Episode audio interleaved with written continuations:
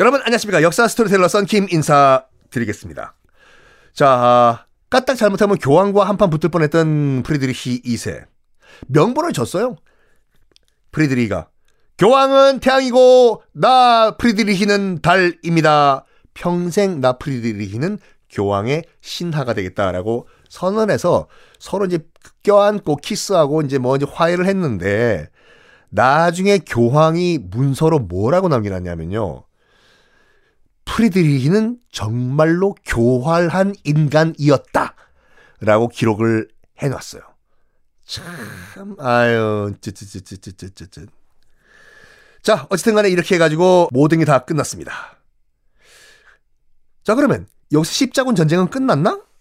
아니요. 십자군 전쟁은 몇 개 더 남았어요.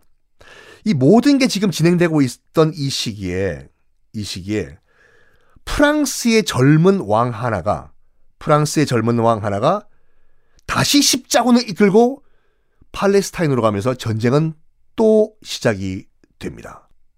좀 그만 좀 하지 진짜. 이 프랑스의 젊은 왕 이름이 뭐였냐면 루이 9세였어요. 루이 9세. 브라더 루이 루이 루이. 어렸을 때 이제 왕에 올랐거든요. 12살 때 이제 프랑스의 국왕이 됐는데 아버지도 그렇고 형도 그렇고 병 때문에 빌빌빌빌 거리다가 일찍 죽어요. 그래가지고 12살 때 이제 어린 나이에 왕이 됐는데 엄마가 루이 9세의 엄마가 정말로 독실한 기독교 신자였어요. 그래서 매일매일 어머니와 함께 루이 9세는 매일매일 성경을 읽었다고 하죠. 당연히 아들도 루이 9세도 독실한 신앙심을 보였습니다. 근데요, 평화의 시대였어요, 그 당시. 루이 9세가 왕이 됐을 때. 반란도 없고, 영토도 엄청나게 넓고, 왜 그러냐면, 루이 9세의 할아버지가 누구냐. 할아버지가, 여러분 기억하세요? 필립 2세라고, 그 리차드랑 같이 사자심의 왕이랑 같이 갔다가, 미안해, 사자심의 왕! 리차드 나 잠깐 저기 볼일 있어가지고 나 먼저 갈게 해서 프랑스로 돌아왔다가 그 영국 빈집털 해버린 필립 2세 가 요요요요요요요 루이 9세의 할아버지예요.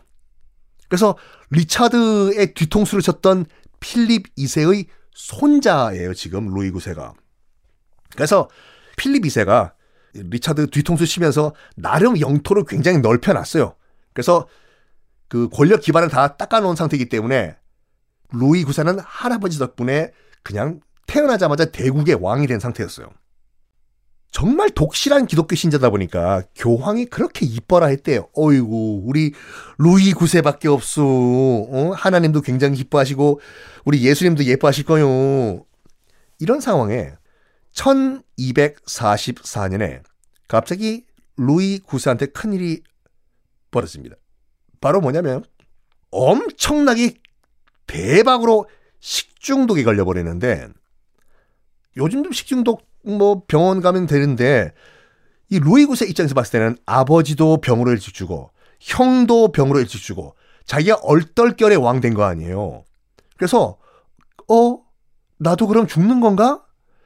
그래서 그때부터 식중독 치료받으면서 매일 매일 매일 하나님한테 기도를 드렸다고 해요. 하나님 아버지, 하나님 아버지, 절 낫게만 해주시면 십자군을 이끌고 하나님의 이름으로 전쟁을 계속하겠습니다. 라고 기도를 했다고 합니다. 그런데 기적이 일어났습니다, 여러분. 기적이. 기도빨이 먹혔는지 건강을 되찾은 거예요. 루이 9세가. 아니 이해는 해요. 루이 9세가 그 정말 그 당시에 식중, 식중독은 정말 큰 병이었거든요. 죽다가 살아나니까 내가 이렇게 큰 병에 걸렸던 것은 신이 날 테스트한 것이다. 그래, 내가 다시 태어난 것은 다 예수님의 뜻이야. 지금부터 예수님의 뜻으로 살자. 그리고 내가 아팠을 때 내가 하나님한테 한 약, 약속이 있어. 내 이 병만 낫게 해주신다면 내가 십자군을 이끌겠다라고 약속을 했기 때문에 약속을 지켜야 된다. 라고 하면서 자기가 아팠던 것이 1244년이잖아요. 바로 1년 후 1245년에 1년 후 진짜로 십자군을 이끌고 떠날 준비를 하고 있는데 야 이게 무슨 우연의 일치인가 마침 그때 새로운 교황이요 인노첸시오 4세였어요. 인노첸시오 4세가 루이 9세한테 편지를 보냅니다. 루이여! 프랑스의 왕 루이여! 큰일 났다! 큰일 났어! 왜요? 예루살렘이 또 이슬람의 점령이 되었다! 십자군이 필요하다! 루이여! 라고 교황이 편지를 보낸 거예요. 루이 9세한테. 어떻게 된 일이냐면요. 지금 원래는 그 알카밀과 프리드리히가 이제 협상을 해서 이제 평화의 시대가 온 상태지 않습니까?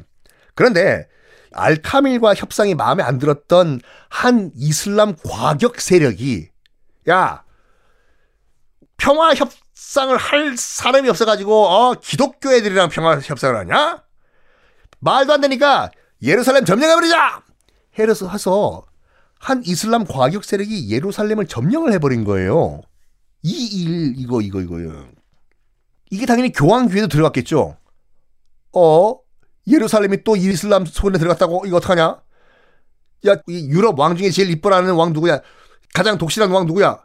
프랑스의 루이 구세인데요. 야, 루이 구세한테 빨리 편지 써가지고 좀 십자군정 어떻게 해, 해보라고 해. 해서 편지가 간 거예요. 루이 구세. 교황의 편지를 받자마자 바로 오케이, 오케이를 합니다. 왜냐? 어차피 자긴 갈 거였어요. 하나님과 약속을 했기 때문에.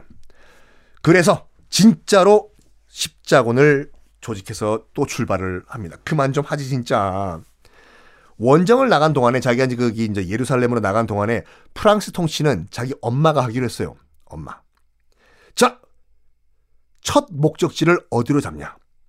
바로 이집트의 다미에타로 또 잡아요.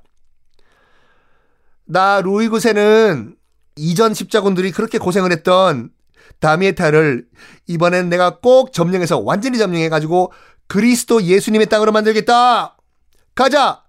우리의 첫 번째 목표는 이집트의 다미에타다. 해요. 근데 문제는 뭐냐면 당시에 예루살렘 주변에 살고 있던 기독교인들이요. 기독교인들, 기독교인들이 제발 오지 말아라고 편지를 막 보내는 거예요. 루이 구스한테. 왜냐? 아니, 우리는 이슬람 애들이랑 다 잘 살고 있고, 어? 서로 존중해서 잘 살고 있고, 그리고 마침 예루살렘을 점령했던 과격 분자 있지 않습니까?